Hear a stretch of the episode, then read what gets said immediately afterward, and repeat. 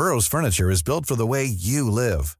From ensuring easy assembly and disassembly to honoring highly requested new colors for their award-winning seating, they always have their customers in mind. Their modular seating is made out of durable materials to last and grow with you. And with Burrow, you always get fast, free shipping. Get up to 60% off during Burrow's Memorial Day sale at burrow.com/ACAST. That's burrow.com/ACAST.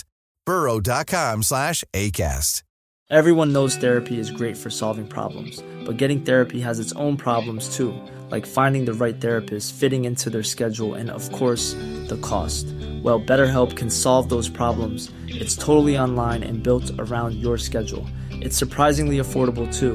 Connect with a credentialed therapist by phone, video, or online chat, all from the comfort of your home.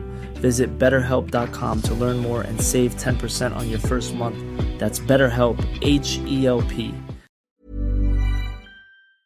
Så varje år har de ju stora träffar för att de ska komma fram. Vem har receptet på att bli lycklig? Okay. Och då hade de kommit fram till att jag hade receptet. Günther, artisten, hade receptet. Och helt plötsligt kommer det fram ett förslag som vi har inte pratat om under hela tiden. Att jag skulle ha en massa snygga unga människor, killar och tjejer, som jag skulle ha sex med. Och jag bara tittar ner. Då är det ena kärnan gått fram och greppar hela paketet och håller kvar. Grabbarna har fått hybris och skapat en podd. Ni lyssnar på Backstage med Mange Makers. Tack till alla er som lyssnar på Backstage med Mange Makers. Det här är en podd då vi går in lite grann på turnélivet. Vi tar in en gäst varje onsdag och kollar vad fan är det som händer där på scenen och innan och efter liksom. Idag har vi med oss Günther, Sveriges största Casanova. Eller sexsymbol, jag vet inte. Du har förfört svenskarna i 2 decennier med Eurodance, mustasch och Pina Colada. Alla har hört Ding Ding Dong, Teeny Weeny String Bikini eller Touch Me. Och vi är jävligt glada att ha dig här. Tack. Vi körde ju samtidigt på Dreamhack för bara några veckor sedan. Mm. Och det är skönt att äntligen få chansen att snacka lite liksom. Ja, absolut. Vi fick ingen chans då, det var så jävla mycket ljud och grejer. Det är ju så. För mycket monster överallt. Massa barn överallt, skrek. För mycket barn. Ja. Och vi tänkte, vi hoppar in direkt. Du har ju hållit på med Günther i över 19 år. Mm. Det är 2003. Jag började skriva 2002. Jävlar. Ja. Så det är 2003 som jag släppte. Hur var det första gigget då liksom? Hysteriskt. Ja, det var så sjukt. Jag höll på konstant i 19 år, förutom då de här 2 års pandemiskiten. Och det var ju faktiskt från första gigget. Jag kommer faktiskt ihåg, det första var i Danmark på DJ War som jag, och då hade jag ju typ 2 låtar och skulle försöka få en hel spelning och en helt gig. Och jag kom ju från andra sidan, jag hade skrivit där, jag hade producerat. Så jag var inte ens framför, utan jag var mer bakom egentligen, hela paketet. Och så skulle jag in och göra, och då körde jag till med lite Tom Jones-låtar och sådär. Och stoppade in, och så fick jag köra Ding Dong 3 gånger, typ sådär. Och Pleasure Man, som är faktiskt låten som var nummer 2, som inte blev singel, men som till och med första albumet heter. Mm. Men då hade jag det var ju faktiskt succé. Det var ju Danmark, som är faktiskt det landet i Norden som har gått sämst, det låter kanske hemskt att säga, men det går jättebra i övriga, men Danmark har varit minst intresserad. Om man säger så. Men sen i Sverige, den första var i Linköping. Ja, det är där de har studerat. Ja, Linköping. Ja. Och jag kommer ur den här limon som vi kom i då, och då kommer springande fullt, alltså mest av tjejer man kommer ihåg som skrek hysteriskt. Och så är det 2 asiatiska tjejer som skriker och svimmar av och slänger sig på marken. Ja. Och då tror jag, och jag blev förbannad på min manager och säger, snälla jag orkar inte sluta, för det kunde vara lite överdrivet, det blev så mycket och jag var fokuserad. Jag tänkte, fan har du styrt upp detta som ett skådespel för att du ska få bra PR? Trodde jag ju. Ja. Men detta var tydligen hypen hade gått så snabbt ut så det började redan där att jag... De mötte mig vid bilen och vrålade och sånt. Just att det kändes lite så surrealistiskt. Så att det började faktiskt ända från första gången till att än idag faktiskt bara kärlek och hysteri. man vet att man har lyckats när folk svimmar när de ser det. Nej, men det var det var sådana bitter, så jag tyckte ju var alltså löjligt, för jag trodde det var uppstyrt ju. Det var så jag kommer ihåg det. Men det var att de hade laddat och det har gått så snabbt för mig så jag har inte kommit in i den rollen än. Men ZTV och sånt som var jättestort, det pumpade ut mig ju typ var 50 minut. Mm. Så att och energi liksom typ hela tiden. Jag kommer ihåg just den gången, därför jag kommer ihåg just Linköping. Jag kom ur bilen och blev förbannad istället för att tyckte det så löjligt ut. Snälla. Alltså. Men nej, det är ju underbart. Ja, jäklar. Så det small liksom redan efter första släppet. Ja. Faktiskt. Därför har jag aldrig hunnit tänka. Så. Nej. Ja, shit, vad mäktigt. Jag har haft den lyxen, man säger så, men jag har jobbat hårt för den. Men just att få så mycket kärlek hela tiden, och det är ju därför man orkar också. Mm. Det är så. Känner igen mig i det där med att gigga med typ 2 låtar liksom. Det gjorde ju vi jävligt länge. Vi hade ju bara en låt i, vad var det, ett halvår när vi slog igenom med Fest hos Mange. Det gick ju från 0 till 100 över natt. Ja. Och så, vi fick ju typ spela den 3-4 gånger. Också, och sen körde vi typ DJ-set. Det var märkligt. Fake it, you make it. Ja, exakt. För de som lyssnar, hur ser en typisk Gunther-spelning ut? Det är nu väldigt olika var någonstans man är, vilket land och på vilket sätt sådär.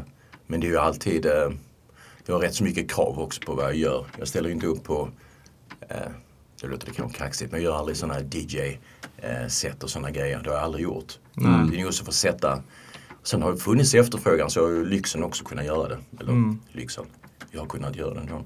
Så det är väl helt olika. Det är väl en klubbgig är väl typ sådär 30-40 minuter långt. Ibland lite längre. Ljud ofta bra, ibland sämre, det vet ni själv. Och ibland stora festivaler och gig, stora konserter. Var jag bara till USA, Frankrike, Portugal, whatever. Det är lite olika faktiskt. Det är så. När du har kört i USA och Portugal, så är det mycket klubb eller är det mest? Nej, det är konserter och bara. USA blev jag stor på grund av universiteten. Så det är därför jag har kunnat vara där en del. Det måste vara galet där, eller? Ja, jag älskar ju det. Det passar mig jättemycket som entertainer. Jag är ju liksom för mycket entertainer för Sverige. Och det är därför många vrider allting åt alla håll. För att jag är... jag tror det är för mycket entertainment. Vad folk är vana vid. Att man inte bara står i. Är det liksom annat tryck på folk där? Är de vildare eller... Wow. Nej, tror jag är överallt. Jag möter bara vilda. Alltid. Och bara kärlek, måste jag säga. Det är väl mer strukturen runt omkring. Det är väl att de den effekten ens, du kanske har på publiken, jag vet inte. Ja, men det är faktiskt jag är lyckligt lottad. Det är ju, men jag har alltid spridit kärlek också. Jag tror man får det man ger. Och det är alltid, än idag är det hysteriskt. Och det är ju en ålder som är fortfarande mellan typ sådär 16 till 25-30 som är min största åldersgrupp. Och det är ändå rätt unikt. Har du märkt om dina låtar typ förfört publiken lite extra? Till exempel att det gått lite extra hett på klubben efter gigget. Folk som börjar hångla mer. Man hinner ju inte se det själv som sagt. Men jag har ju fått rätt mycket information genom åren.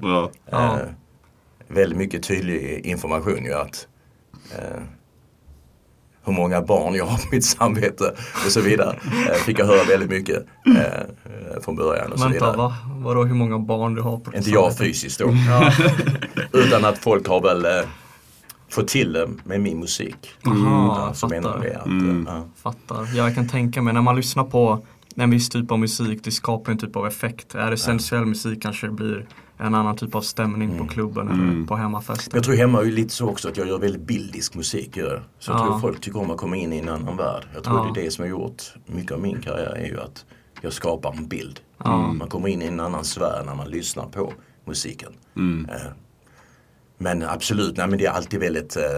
det är nästan mer svensk media som sexualiserar mig hela tiden. Så jag måste vara väldigt sexobjekt. Rent. Så kommer vi här och introducerar det som en sexsymbol. Nej, men det gör ingenting. Jag bjuder ju lite på det också. Jag bestämmer mig från början att sexualisera mannen. Det var ju så det började hela tiden, att jag ville göra det. För att skulle tjejer ha ensamrätt och sexualisera sig, då skulle jag bara ta hela...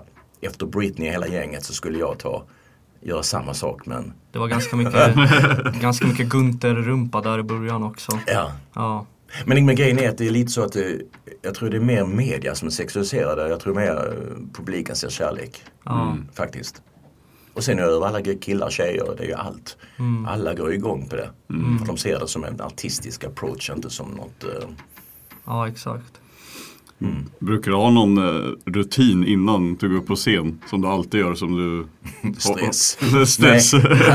Nej, nej, det har jag faktiskt inte. Jag är väldigt kontrollfreak, så att jag tror mycket av min kraft går till att allt ljud och allting allt stämmer, ska vara... Liksom. Ja, men jag tror faktiskt det. Även där är folk som sköter det, så är jag nog väldigt noga med att... För då kan man slappna av när man kör. Mm. Det är ju lite så. Så att jag har faktiskt ingen specifik. Det blir mer bara att synka alla som ska med ut. Och, så. Är du fortfarande nervös när du kör idag, eller? Nej. Det har försvunnit. Jag har aldrig varit nervös faktiskt. Det är det som är jättekonstigt. Inte alls. Nej, jag rusade in i detta. Det gick så snabbt ju. Så där fick jag stå och fronta från de här vrålande till. Och sen plötsligt fick jag ju bara efterhand bara rädda mig. För då var jag efter. För att jag skulle ju producera ett helt album på typ 2 månader. Mm. Och det var rätt enkelt. Jag hade ju väldigt mycket i mitt huvud med den första. Mm. Men det var ju en process, så då var man tvungen att sticka iväg. Men när jag började i USA framförallt. Europa var inte så farligt, för där kunde man klara sig på engelskan rätt mycket. Mm. Men i USA är det lite längre gig och spelningar. Och då var jag tvungen att sätta igång manus. Mm. Då började jag nog bli med. För att sin sak formulerar sig kort. Men där fick jag tänka, hur fan ska jag hålla en hel spelning på 1,5 timme och så vidare. Och bara stå där som en dum svensk liksom, eller vad man nu står där. Så då körde jag manus när jag satt på flygen emellan. Så satt jag där och gjorde lite manus i huvudet. Mm. Det är nog den enda gången jag känt lite så här, shit, jag måste lägga så att jag inte vet så säger samma sak hela tiden som de flesta artister har. Mm. Det är lätt att bli så, lätt man står bara. Och det är väldigt lätt att göra så, för man blir ju blockad när man är på scenen och kör adrenalinet. Och så säger man samma sak hela tiden. Ja, man är så bekväm med svenska liksom. Ja, exakt, men jag pratar ju alltid engelska. Mm. Så det är väldigt unikt att... Har du något tips till Mange Makers? Om vi blir internationella, har du något tips vad vi kan säga engelska på scen? Nej. Ingenting. Inga hemligheter. Jag tror det är samma sak som på svenska. Bara det att man måste tänka på att man inte upprepar samma hela tiden. Fast det är rätt likt ju. Det är ju så. Ja. Nu kör vi. No. Precis. Upp med händerna. Det är väldigt enkelt när man får människorna med sig. Det är ju så. Har man fans som skriker in en och typ brålar när man går ut. Det är väldigt enkelt faktiskt. Det är så mycket kärlek så att det går av sig själv nästan. Jag tror det är svårare om man ska stå där och få igång människor som inte vill se en. Då hade det nog varit jobbigare. Det är nästan så att publiken sjunger låtarna åt dig ibland. Ja, men också är det ju, för de vill plocka in en och de vill liksom röra en. De vill så, alltså, redan där har man ju en väldigt härlig relation ju, och det gör ju allting mycket enklare. Så får vi se om det ändras någon gång. Då kan det bli svårare om jag ska stå där och... vi såg att du var med i Mello 2006. Ja. Vi har haft en del artister som varit med i Mello. Vi har alltid grävt efter efterfesterna hur de är. Men alla säger att de blivit dåliga. Kommer du ihåg vad efterfesten var? Skit. Det var det? Nej, men alltså Mello var kul som grej. Mm. För att i och med att jag är lite så extravagant sådär, så var ju Mello det bästa paketet för mig i Sverige. För att det är lite så stort och man kan vara pompöst. Och det är alla kollar på det liksom. Ja, och man kan liksom uttrycka sig väldigt stort. Det är inte så många forum i Sverige som är så. Mm. Ja, framförallt. Nu finns det ju mer. Men... inte så, men det var ingen direkt efterfest. Nej. Var det inte. Middagarna i veckan innan var ju trevliga. Jag och Max hamnade i någon sån här... Jag vet inte om jag hamnade i någon lögn eller någonting, men det var någon som har hypat upp och så sagt att de här efterfesterna på Mello, det är det vildaste och det galnaste någonsin, och du vet. Ja. Och vi har tagit in gäster här varje onsdag och alla säger bara, men det är skit liksom. Nej, men jag såg ingenting över, kan vara inte bjuden på den festen, jag kan vara bjuden till. Men fan, men ingen verkar vara bjuden till den festen, det är det. Nej, men vi var där, men det var faktiskt inte mycket till fest faktiskt. Mm. Men nu får man tänka på också att det är massa artister. Ja.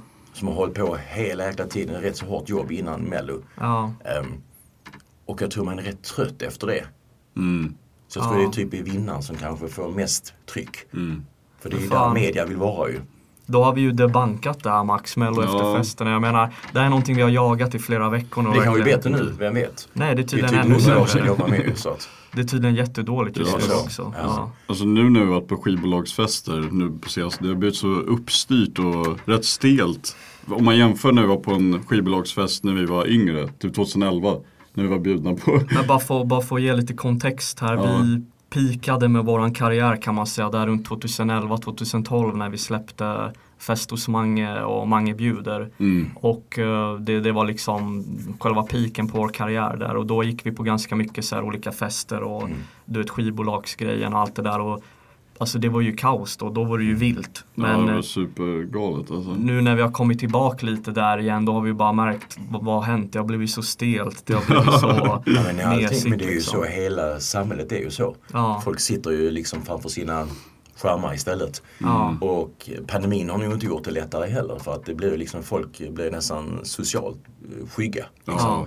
Och sen är det väl så, industrin är ju inte som industrin längre. Nej. Det är ju liksom så, det är marknader, artister kan ro hem allt själv. Mm. Och då finns det kanske inte så många big bosses liksom.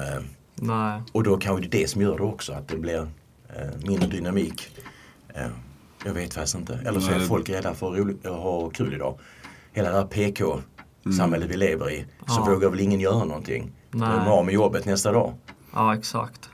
Jag tror det är lite där också. Mm. Hur var det typ runt 2006 och 2007? Kändes det vilt då? Eller hur var den tiden liksom? Jag tror jag alltid varit vild. I min hjärna i alla fall. Sen bryr man inte om övriga. Nej. Det är därför jag överlever. Jag gör min värld inom mig. Och sen tar jag med mina vänner i den här. och det märks han lite på mitt artistiska approach också, för att vara i Sverige och fortfarande köra för fullt. Att man får lite livlig fantasi för att överleva på något sätt. Så jag tror det är så allmänt idag. Ja. Folk kan inte festa på samma sätt. Det är därför det är bra att vara så pass gammal som jag är. För att jag kommer ihåg när man festar ordentligt. Det är faktiskt så. Ja. De unga kidsen kan tyvärr inte festa likadant längre, för det är de inte haft den här eran ju. Det är så snabbt och de festar på sig, absolut. Ja. Men jag tror det var mer party förr liksom. Det var ju liksom, det var en annan tid också. Du var ju tvungen ut och jaga, du var ju tvungen ut och fånga människor, du var tvungen ut och socialisera dig. För det fanns ju liksom ingen iPhone, det fanns ju liksom ingen social media, fanns ju ingenting. Nej. Så att du väl var ute, då fick du hålla i dem du var ute med, för annars blev du av med dem ju. Då stod du där själv. och blev man själv, då var man tvungen att passa på och lära känna lite folk. Eller fick gå hem ju. Satte du en tid, så jag som var sen idag, det hade inte blivit någonting. Sitter man själv idag kommer man ju bara fram luren liksom. Men jag menar, det är faktiskt sant. Och då tar du bort den här vad heter det på svenska? Nu låter det som jag låtsas att jag är... Vad heter det på engelska? Åtrå. Ja, exakt. Det här åtrån och längtan, det här liksom, det är ju något som inte finns längre. Nej. Och då tror jag inte det blir så mycket fest heller. Jag är så glad att vi ändå fick uppleva det vi upplevde då när vi bara var 17-18 liksom. För vi har någonting att typ jämföra med på något sätt. Det känns. Men så tror jag faktiskt att man säger de som är, vilka år ni är födda? Vi är 93 år. Ja. 93 år? Mm. Ja. Så vi är 28, 29 nu. Det är som min äldsta. Så kan det vara. Nej, men det är faktiskt så att när man född på 90-talet så har ni ändå hunnit möta den andra världen också. Ja, så ni är ju den här, man säger, sista generationen för att kunna ha varit med om lite. Att allting inte är digitaliserat. Ja, lite skoj. Vi befinner oss däremellan. Jag kommer ihåg när jag brukade... När man gick i grundskolan och jag ville liksom leka med Max, då var man ju tvungen att gå hem och knacka på dörren och fråga Max mamma liksom, hej Marie, kan Max komma ut och leka? Det var ju den. Det är helt underbart. Det är faktiskt så, jag menar, många tycker nu att man är en dinosaurie liksom, så. Men grejen är att det är ju helt annorlunda, för då fick man den här längtan, spänningen, man byggde upp någonting. Det är därför många är rätt så, kanske inte mindre, de kan inte så fantasifulla idag kanske. Nu ska nu vara nu. Och är man så missar man ju det mesta. Mm. Vi har ju, med Mange Makers då gjorde vi ganska mycket typ, jag vet inte vad folk brukar kalla det för, humormusik. Mm. Jag vet inte vad vi själva brukar kalla det, det kanske är humormusik, jag vet inte, eller party eller dans eller något sånt där.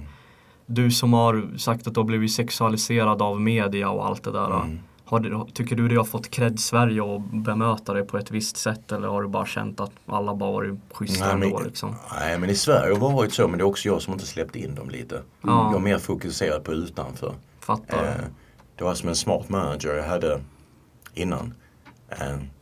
Han sa till mig varje gång, men Mats, tänk inte på Sverige överhuvudtaget. För jag toppade överallt, ändå skulle det frågasättas hela tiden. Trots att jag fyllde, redan för alla spelningar, gemensamma spelningar. De ropade in med när andra artister stod på scenen. Det började ju väldigt hektiskt. Och ändå skulle man analysera som någonting som inte var riktigt. Fattar. För att de kunde ta det här stora. Och det jag började med, det är ju som allting är som TikTok idag. Mm. Jag var som en TikTok-artist för 20 år sedan. Jag kom med en livsstil. Jag kom med ett utseende, jag satte trender, jag kom med hits. Du vet, det var inte bara en grej. Exakt. Och då skulle de gärna få en förminska en istället för att de borde egentligen höjt en. När man både skriver, man är med och producerar allt.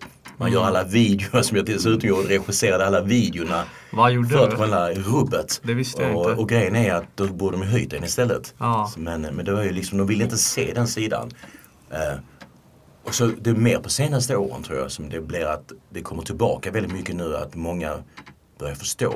Ja. Det är precis som att det behövde 15 års chock innan även Sverige och media skulle säga att oj, shit, han är ju artist och han är ju väldigt global och så vidare. Mm. Men jag har aldrig bett om det heller. Nej. Jag kör mitt race och jag har inte ställt upp på någonting. Vad ska man säga? Man har fått förfrågan om sådär tv-program och annat som många skulle bara drömma om, som har satt igång flesta karriärer utan gå in på tv-program i fyran och lite annat och sådär. Och jag har alltid tackat nej. Och då borde de se det istället som att jag inte bara sökte uppmärksamhet, för det är så de ville få det till, att jag gjorde grejer bara för att få uppmärksamhet. Men då skulle jag nog gjort annat. Då skulle jag nog inte ha så mycket integritet och inte ställa upp på saker. Mm. Men varför gjorde du det? Bara för själva kreativitetens skull, eller? Vilket av det menar du? Musiken, alltså, eller? Ja, exakt. Bara hela musikkarriären. Nej, jag ville göra musik. Och jag satt ett form jag tyckte saknades. Ja. Det var så jävla mycket destruktiv hiphop då. Mm. Ja. Precis vid millennium. Mm. Väldigt negativt och det var bara en massa liksom, destruktivt och kvinnofientligt och allting där. Och då tänkte jag, nu ska jag sexualisera mannen. Och jag hade hållit på med huvudet med musiken länge i mitt huvud. Jag ville köra igång. Mm. Men så tänkte jag, nu är det dags. Det lät inte så annorlunda från idag, det där med aggressiv hiphop eller vad man ska kalla det. Nej, men nu är det ändå värre. Men de analyseras inte. Nej. Jag censureras hela tiden för att jag tar på mig till exempel. Mm. Och då kan jag ta mig på armen. Då kan jag censureras på TikTok och så vidare. Och sen ser man, nu pratar om forum, så kan man se vissa då som kan stå och göra både det och det andra och inte blir. Det är lite som att en approach man håller, man får inte vara för stark i sitt uttryck. Då räcker man bara göra så här. Och då helt plötsligt blir det liksom att det blir för mycket. Mm. Det där är så märkligt för, alltså vi kan ju relatera på ett sätt. Vi gjorde ju alltid videorna själva. Vi gjorde alltid coverarten själva. Mm. Jag producerade låtarna. Max och Didde. Och vi hade en kille som hette Daniel Gidlund. Vi skrev ju låtarna ihop och allting. Men alla har ju alltid sett på oss bara som någon typ av skivbolagsprodukt. Vilket inte är sant någonstans. Men det är så de gör med alla. För att de inte... Och då har vi också haft problemet med... Typ, nu bryr jag mig inte för jag bryr mig verkligen inte. Men vi har aldrig blivit så här nominerade för någonting. Vi har aldrig blivit uppmärksammade för någonting. Även oavsett vilken reach vi har haft. Oavsett vi var ju verkligen först på bollen med YouTube också som ett exempel. Vi typ hjälpte YouTube att växa i Sverige och allt det där. Men det är aldrig någon som var uppmärksammat det eller någonting. Men då har du inte sett mig heller. Trots att jag anses som en av de musikundren i Sverige, plus på Eurovision de presenterar och så vidare när det var i Sverige. Mm. Har ni sett någon gång? Trots att jag är den som är bland de ensamma som jag säger internationellt många känner till. Och sen behöver jag inte ligga på toppen på listorna, det är inte så jag menar. Utan har jag någon gång fått nej. För det är lite så att jag menar man ska säga jag har nog aldrig tänkt på det. Men det är för att du sa nu, det som jag också vet ända från början, det var samma år som YouTube startade, 2003. Det var samma år som jag slog igenom ju. Så jag hade ju mina videos, jag hade ju en halv, sådär, 400 miljoner views på mina videos. Ändå skulle jag förminskas i svensk press, som att jag var Mr. Ding Dong och det var, de kunde inte se liksom djupet i det eller tyda vad jag ville ha och ville få det till en produkt. Och jag tror bara att de blev väl rädda. Det kan vara mitt fel också att jag är för Alltså, jag vet inte att jag kanske skulle säga för intelligent för att vara i branschen. Jag vet inte, för att jag ville vrida på allting. Och de ville bara se det yttersta skalet. Mm. Och kanske bara, inte ville... Det finns typ två olika världar. Det finns ju först, du vet, den här normala världen som egentligen, du vet, majoriteten där folk existerar. Och sen finns den här lilla konstiga världen, och det är den här mediebranschen liksom, den här musikbranschen. Och jag har aldrig förstått mig på musikbranschen eller mediebranschen, för de har alltid haft något behov av att placera artister och grejer i olika typer av fack. Men det gör de en gång, det finns en vit och en svart. Exakt. Det är så det funkar i denna. Hur mycket den drar. Ja. Du kan fylla arenor, du kan fylla klubbar, du kan fylla rubbet. Och har du bestämt dig in i ett fack, i Sverige pratar vi om då. Exakt. Det är det som är en stor skillnad. Ja. Det är så att, är du inte världsberömd i Stockholm, jag vet många blir provocerade av detta. Ja. Jag brukar säga det, för det är liksom enda media går det att du är världsberömd i Stockholm.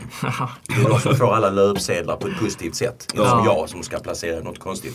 Men det är de som får allting och placeras på alla positioner som ska synas på festival och så vidare. Ja. Det är för att de är ingen, ska man inte säga ingen, men de har liksom inga fans utanför Stockholm. Mm. Och det har jag alltid, jag älskar ju Stockholm, jag bor själv i Stockholm, så att jag älskar ju Stockholm. Det är inte så jag menar. Jag bara menar att media är precis som att Stockholm är världen.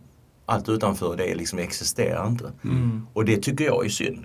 För då blir du grupperad med en gång att de som står på de små klubbarna på Söder och får löpsedlar för att det står 4 stycken längst fram och får typ 20 gånger högre gage än vad många som fyller andra ställen får. Det tycker jag är lite fel, om du ska vara ärlig. Många vågar ju inte prata om det för de är så rädda att tappa sin position. Jag tycker det är konstigt att... Jag tycker synd att många unga inte får uttrycka sitt konstnärliga uttryck och sin musik utan att bli tillrättavisad innan för att få lov att vara i Stockholm. Ja. De sticker iväg och då drar ner de ska de göra på svenska. Och sen ska alla bli liksom på något sätt samma. Mm. Vi fick lära oss det så jävla fort också redan där 2011. Mm. Mm. Vi giggade på olika ställen och då kunde vi märkte själva så här, oj, folk verkar vara jätteglada att se oss, men nu vill inte jag nämna några namn, men inte den här personen som tydligen ska vara superduper kreddig av och jättemycket det här och det här och du vet, och ingen verkar bry sig att den här personen ska spela, men folk bryr sig jättemycket om att vi ska spela. Och sen när vi pratade med bokare och grejer, då insåg vi, jaha, vi tjänar bara en 10ondel av vad den här personen tjänar. Det är så det är, men jag tror inte många förstår det. Jag tror inte många förstår, för de går efter media. Och pumpar dem ut ett ansikte hela tiden som om det är en superstar. Ja. Mm. Då börjar arrangörerna tro att det är det. Och den andra blir som en komedi. Ja. Exakt. Och skulle de skrapa på ytan, det är lite som politik skulle jag säga. Det är fast lite som politik. Musik har blivit politik. Ja. Tyvärr. Jag tycker att alla ska ha sitt konstnärliga uttryck. Och vi måste ha olika uttryck också. Och det är det som är lite synd tycker jag de senaste åren. Att alla ska vara likadana. Fan, det där är så synd för... Bara för att ge ett exempel till de som lyssnar också. I USA då kan till exempel Nicki Minaj göra ett jättekreddigt collab med Kanye West. Och sen kan hon gå och göra ett jätteokreddigt collab med kanske David Guetta. Två helt olika världar, men hon bryr sig inte. Hon gör det för konsten, hon gör det för att det är kul. Och hon gör det för att hon vill göra det liksom. I Sverige, motsvarigheten till Nicki Minaj hade aldrig kunnat jobba med David Guetta. Hon hade ju bara jobbat med Kanye West och liknande grejer liksom. Och hon hade inte ens vågat visa sig själv med Guetta och den världen. För enligt henne hade det varit liksom... pinsamt. Sellout. Men det finns vissa nu i Sverige utan ett namn som nu börjar göra så som har fått allt, men som sen går tillbaka och blir, då är det helt plötsligt okej. Och vända tillbaka, göra lite EDM för att få lite luft. Märklig bransch. Det är väldigt konstigt när man är mitt i det. Jag tror det är väldigt många som inte förstår. Utan det är media som för dem. Det är inte musiken som styr, utan det är media som styr. Men jag har bara insett nu i efter. Millions of people have lost weight with personalized plans from Noom, like Evan, who can't stand salads and still lost 50 pounds. Salads generally for most people are the easy button, right? For me, that wasn't an option. I never really was a salad guy. That's just not who I am. But Noom worked for me. Get your personalized plan today at Noom.com. Real Noom user compensated to provide their story. In 4 weeks, the typical Noom user can expect to lose 1 to 2 pounds per week. Individual results may vary. Everyone knows therapy is great for solving problems, but getting therapy has its own problems too, like finding the right therapist, fitting into their schedule, and of course, the cost. Well, BetterHelp can solve those problems. It's totally online and built around your schedule. It's surprisingly affordable too. Connect with a credentialed therapist by phone, video, or online chat, all from the comfort of your home. Visit BetterHelp.com to learn more and save 10% on your first month. That's BetterHelp, H-E-L-P.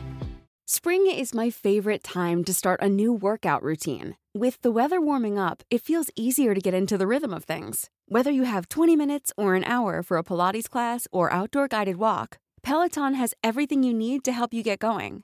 Get a head start on summer with Peloton at onepeloton.com. Burrow is a furniture company known for timeless design and thoughtful construction, and free shipping, and that extends to their outdoor collection. Their outdoor furniture is built to withstand the elements, featuring rust-proof stainless steel hardware, weather-ready teak, and quick-dry foam cushions. For Memorial Day, get 15% off your Burrow purchase at burrow.com/acast, and up to 25% off outdoor. That's up to 25% off outdoor furniture at burrow.com/acast.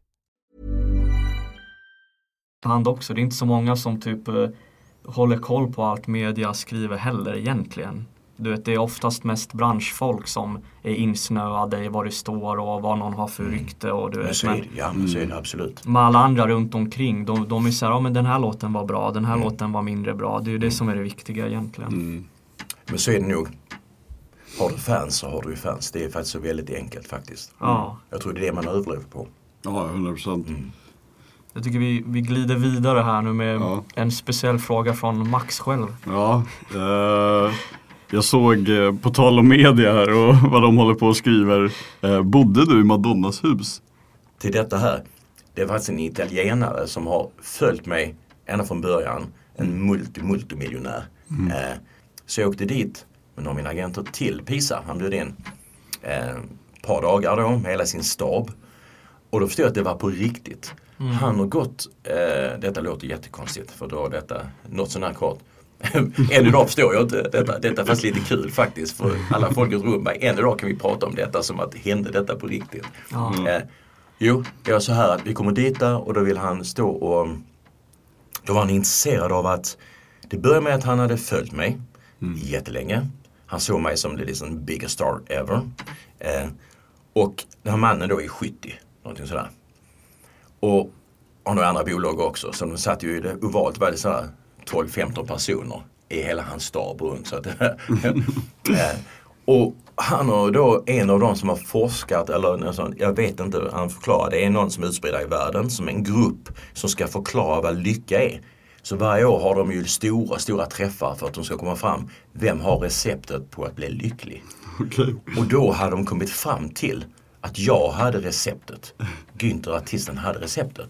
För jag hade alltid gått med motto champagne, love, sex and respect. Mm. Ja. Och då har jag satt tidigt. Men det är en tanke bakom det. Så att det är ju inte helt fel de har. Utan det är bara de elementen man behöver. Liksom då. Champagne står ju mer för glädje liksom sådär. Och kärlek vet du. Och då sex. Och då överallt detta måste respekten finnas. Ja. Och det var då att de hade kommit på de här 4 elementen. Så det där det stoppade. Att jag hade receptet då på detta. Jag vet, det låter jättekonstigt. Sådär. Och han har ju följt mig som artist. Han har döpt sin hund till Günther. Jag vet, detta låter jätteroligt faktiskt. Detta låter jättesjukt. Men, och så börjar detta här. Alltså detta är en sån evighet. Men då är vi det här. Och han äger Madonnas. Han hade köpt hennes hus i Miami. Där som alla MTV, alltså de festerna var. De har hållit där ett par gånger i det här mansion som de har. Det sålde hon när hon flyttade till London. De blev samman med han, Richie, sådär. Och då köpte han det här som bara står där. Så han erbjöd mig det när jag ville ha det. Och kunde sitta och jobba där eller bara precis som jag ville. Och det är allt. Han var helt fixerad. Jättetrevlig. Så där kommer den artikeln ifrån. Ja. De hade hört det. Att jag hade varit där. Men tillbaka då till detta. Han kom på möte i Sverige. Vi kom tillbaka igen. Och han ville göra ett jobb. Vi förstod aldrig vad det var för någonting. Och det slut med det att det skulle vara en tv-serie då helt plötsligt. Okay. Med min musik. Ja, detta låter jättekonstigt. Och det blev väldigt konstigt, blev detta. För vi sitter och har flera dagars möte. Vi kommer fram med absolut, har ni bra idéer? Och har ni pengar liksom att stoppa in? Skitbra, bra för min PR och bygga upp hela min karriär runt detta. Mm. Så det var, vi var öppna. Men det slutar med sen, alltså detta är efter 3 möten förstår vi av. Och efter tredje dagen vi sitter igen och helt plötsligt kommer det fram ett förslag som vi inte har pratat om under hela tiden. Detta kommer ju bli tidningsrubriker detta. Det var att jag skulle vara i ett hus i, jag tror det var i Italien, kommer inte ihåg, antingen det var någon storstad i Europa. Ja. Där skulle jag vara i en stor flott våning. Eller så var det i München där, alltså jag kommer inte ihåg riktigt om det var själva i det eller var det i någon typ storstad. Och där det skulle vara en teogram där detta är helt suspekt, att jag skulle ha en massa snygga unga människor, killar och tjejer, som jag skulle ha sex med. Och du förstår, där står man så jätteseriöst, vi har gått in, vi pratar om uppbyggnad, min musik och allting. Och så slutar allt detta med detta. Och detta är en idag vi pratar. Nej. Utan det handlar mer om att han skulle ha som en jäkla Big Brother. Men att jag skulle, att han såg mig som den här guden, så alltså han såg mig som jag hade. Och då skulle jag väl plisa, ja ni hör ju själv. Allihopa vi står ju som sådana fågelbo, allihopa vi sitter där bara. Och vi satt upp flyget hem så vi tänkte... Ni skulle plisa unga människor som de har tagit dit. Nej, jag vet inte vad han hade en idé på det här konceptet att han skulle, och vem vet vad han men skulle ha. Men vart hade det sänts? Pornhub? Då jag också. Italien har ju lite mer, jag vet inte. Men du förstår. Och då tänker jag, sluta allt med detta. Från min strategi till investerare till... Men ni förstår, hela den här bilen. Och vi har suttit dagar och lagt fram helt andra saker. Andra saker. Och då sista dagen sitter vi allihopa, alla sitter på stymkläder och lägger fram detta. Och vi bara tittar på varandra. Jag tror inte vi sa någonting. Jag sa bara att vi återkommer. Och detta var då efter kanske typ sådär 40 timmars möte. Men han var jättetrevlig. Alltså, jag vill inte dra ner det, men jag följde bara baktanken. Så att där kände jag mig... Men det var intressant, var det? Ja. Men... Alltså jag fick kortslutning. Jag kan inte förklara än idag. Nej. Så när vi börjar prata om det än idag så kan vi bara titta och bara skratta för att vad hände? Fan, det här med att rika människor sitter och försöker ha möten om och prata om vad lycka är för någonting. Ja. Det är sen när de har så mycket pengar och allting, det får en att verkligen inse, du vet. Fan, skumvärd. Han köpte mig där genom att han tog min tanke bakom det. Han drog fram liksom... min strategi, han har följt mig och han har ju följt mig ända från början och han kom till Sverige också med sin stab. Men vad ville han första gången? Ja, men det var ju... Han ville bara säga hej. Alltså vi hade sex första gången. Nej, jag bara skojar.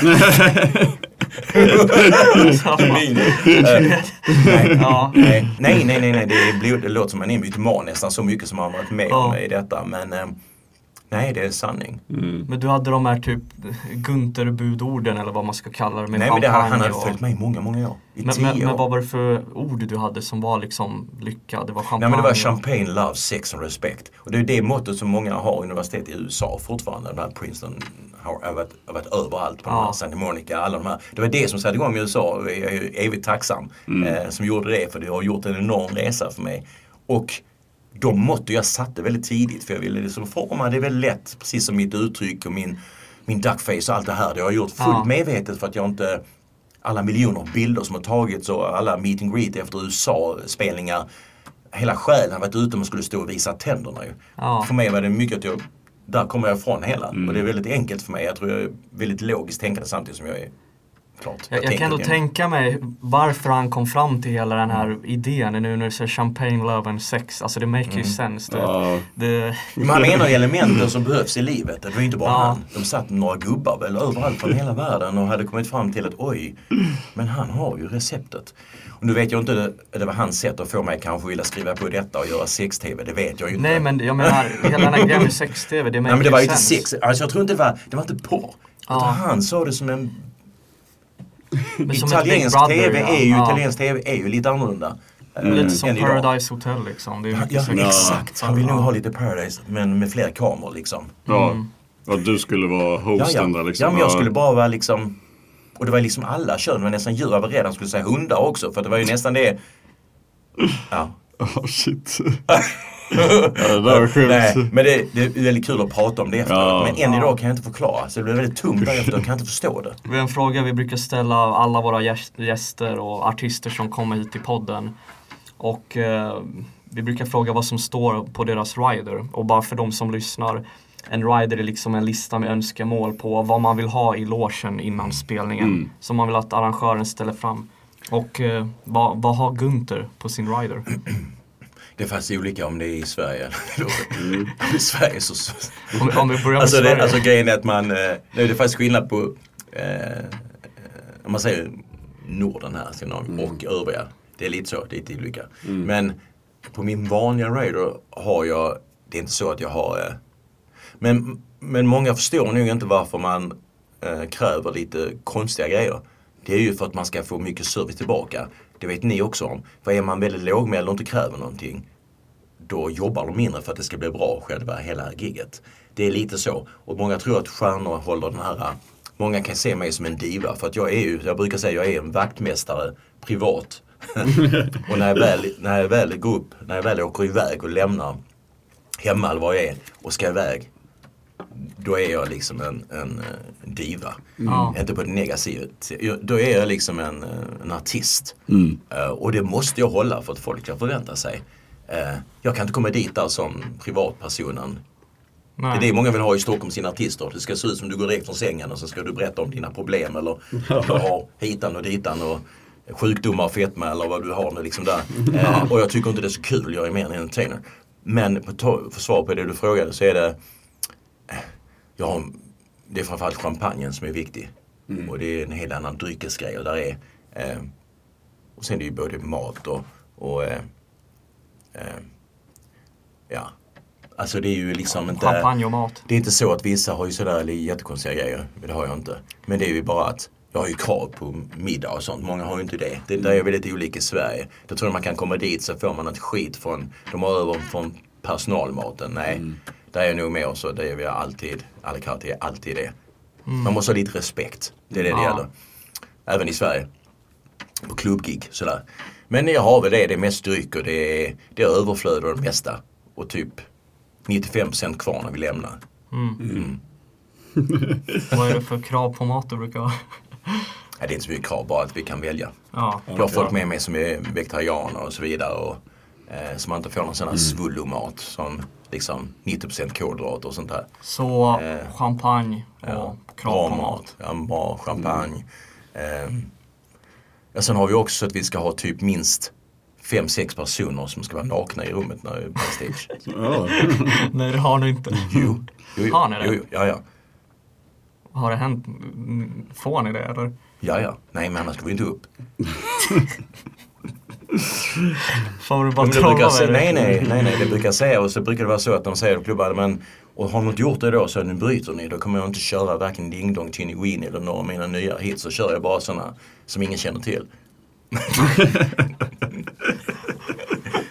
Men det är sant. Ja. Jaha. Jag trodde ni visste redan. Jag såg någon naken försökte gå in där på DreamHack backstage. Nej, men grejen måste ju finnas till. Så är det ju, för annars är det inte höjd.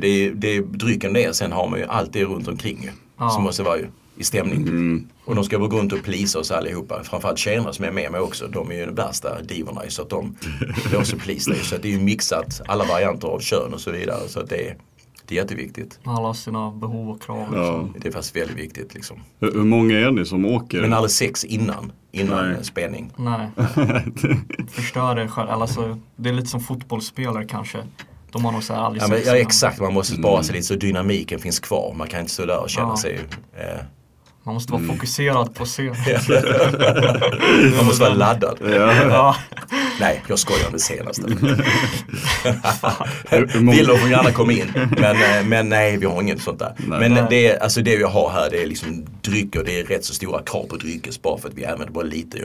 Men ändå för att då vet vi att de satsar på att vi ska ha det bra. Och jag tänker mer faktiskt på mina tjejerna som är med mig. Ja. Jag bryr mig inte så mycket om mig själv.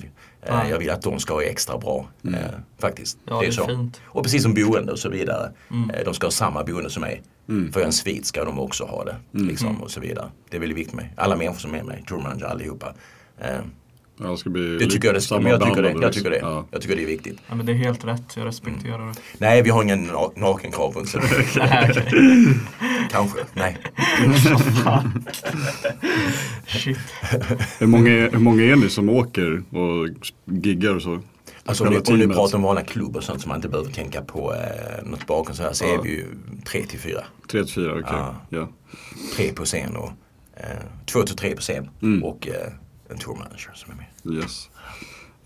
Du som har sett musiken ändras mycket genom åren, vad tycker du om svenska topplistan just nu, 2022? Jag tänker Spotify typ. Alltså jag älskar ju all musik, bara man gör det 100%. Och därför jag brinner väldigt mycket för yngre och kids som vill komma fram. Därför jag pratar mycket om den här PK. Att den dödar väldigt mycket stjärnor. För att många reagerar, varför är det inte mycket stjärnor i Sverige nu som det hände för 10 år sedan, liksom bubblade upp. Ja, det är ju inte konstigt. Liksom en vecka in i ett skivbolag så ska de göra på svenska och alla ska låta likadant. Jag tror alla har brunnit från början någonting. De som är riktiga stjärnor, de som är riktiga födda konstnärer och artister, de har nog en resa de vill gå redan från början. Och därför har vi storheter som Tim, som Avicii och allihopa. Det är för att de har ju gått sin väg. De har gjort därför, de är unikum, inte för någon annan, utan för att de har det i sig. Och på svar på din fråga där så tycker jag väl att det är väl underbart att se allt. Sen kan jag kan tycka som jag vill. Jag tycker det är skitproduktion och 90% av det, om jag ska vara ärlig. Det är sådana som ska hosta upp 10 låtar för de ska släppa man en jävla månad eller varannan vecka. Nu, där är jag nu väldigt old fashion. Jag försöker ändra det. Jag kan sitta och traggla i 8 månader för att jag vill ha rätt ljud. Och är jävligt jobbigt tror jag i studion egentligen på den saken. När vi jobbar ihop med andra producenter.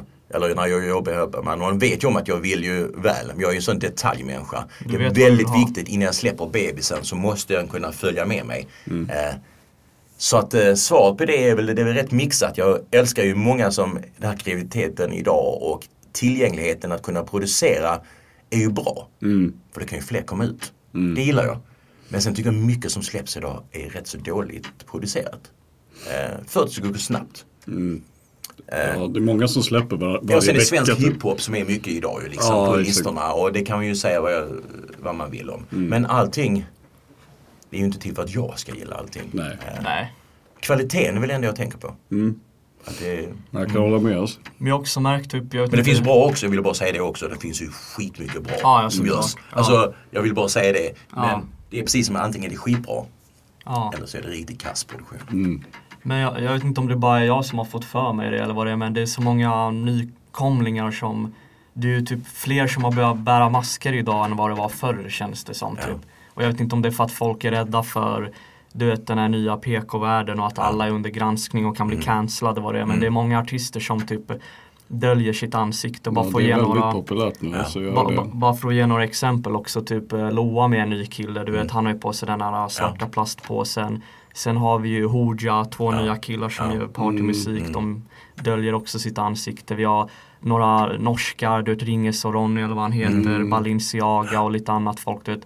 Så där många masker var det ju inte där 2006, 7, 8, 9, 10, 11, 12. Nej. Till och med jag tyckte de hade mask för att jag är så stor approach för mig.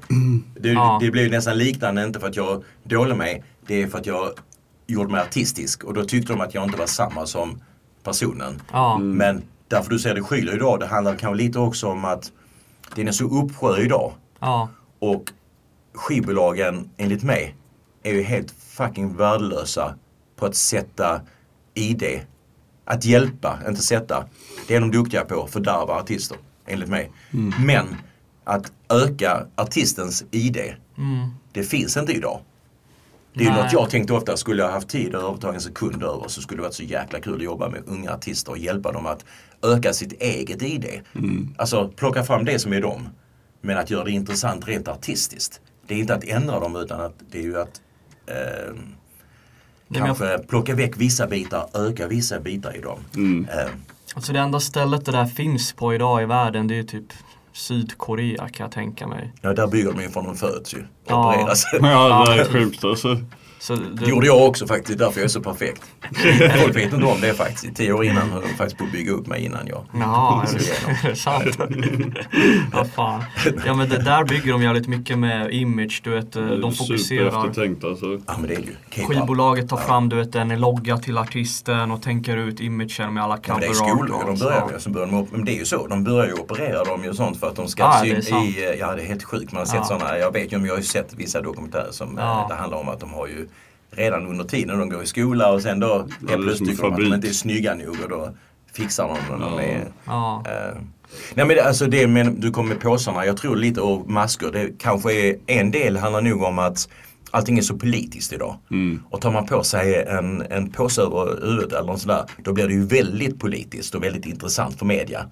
För media vill ju ha så. Mm. Du ska antingen ha en påse på huvudet eller som jag sa, ska du prata om dina problem. Mm. Det är ju så.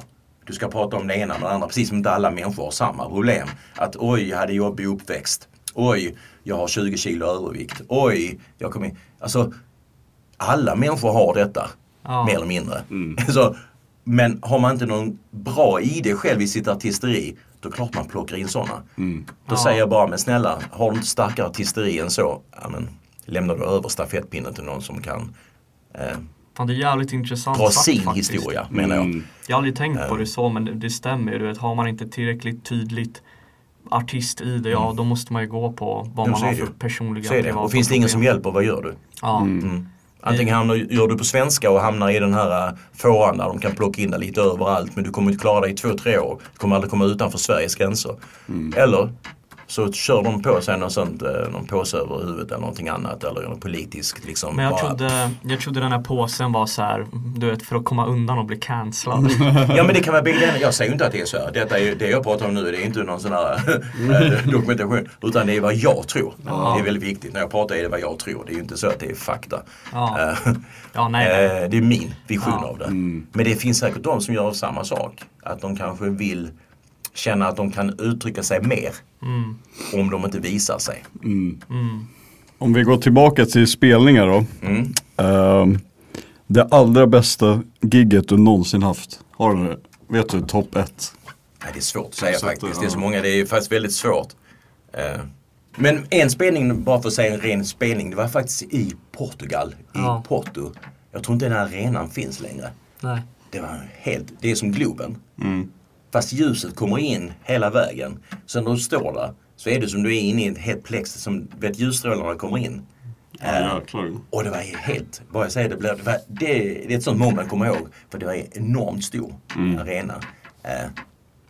Det var en bra spänning. Det var många, jag kommer ihåg det för just att arenan var så jäkla... Ja. Så jäkla fin alltså. Vad mäktigt. Och Moskva var så rolig grej. Ja, det är massa kom upp nu i den största arenan i Europas andra, den där som ligger i Moskva. Ah. Sådär. Det var för det var jättekonstigt.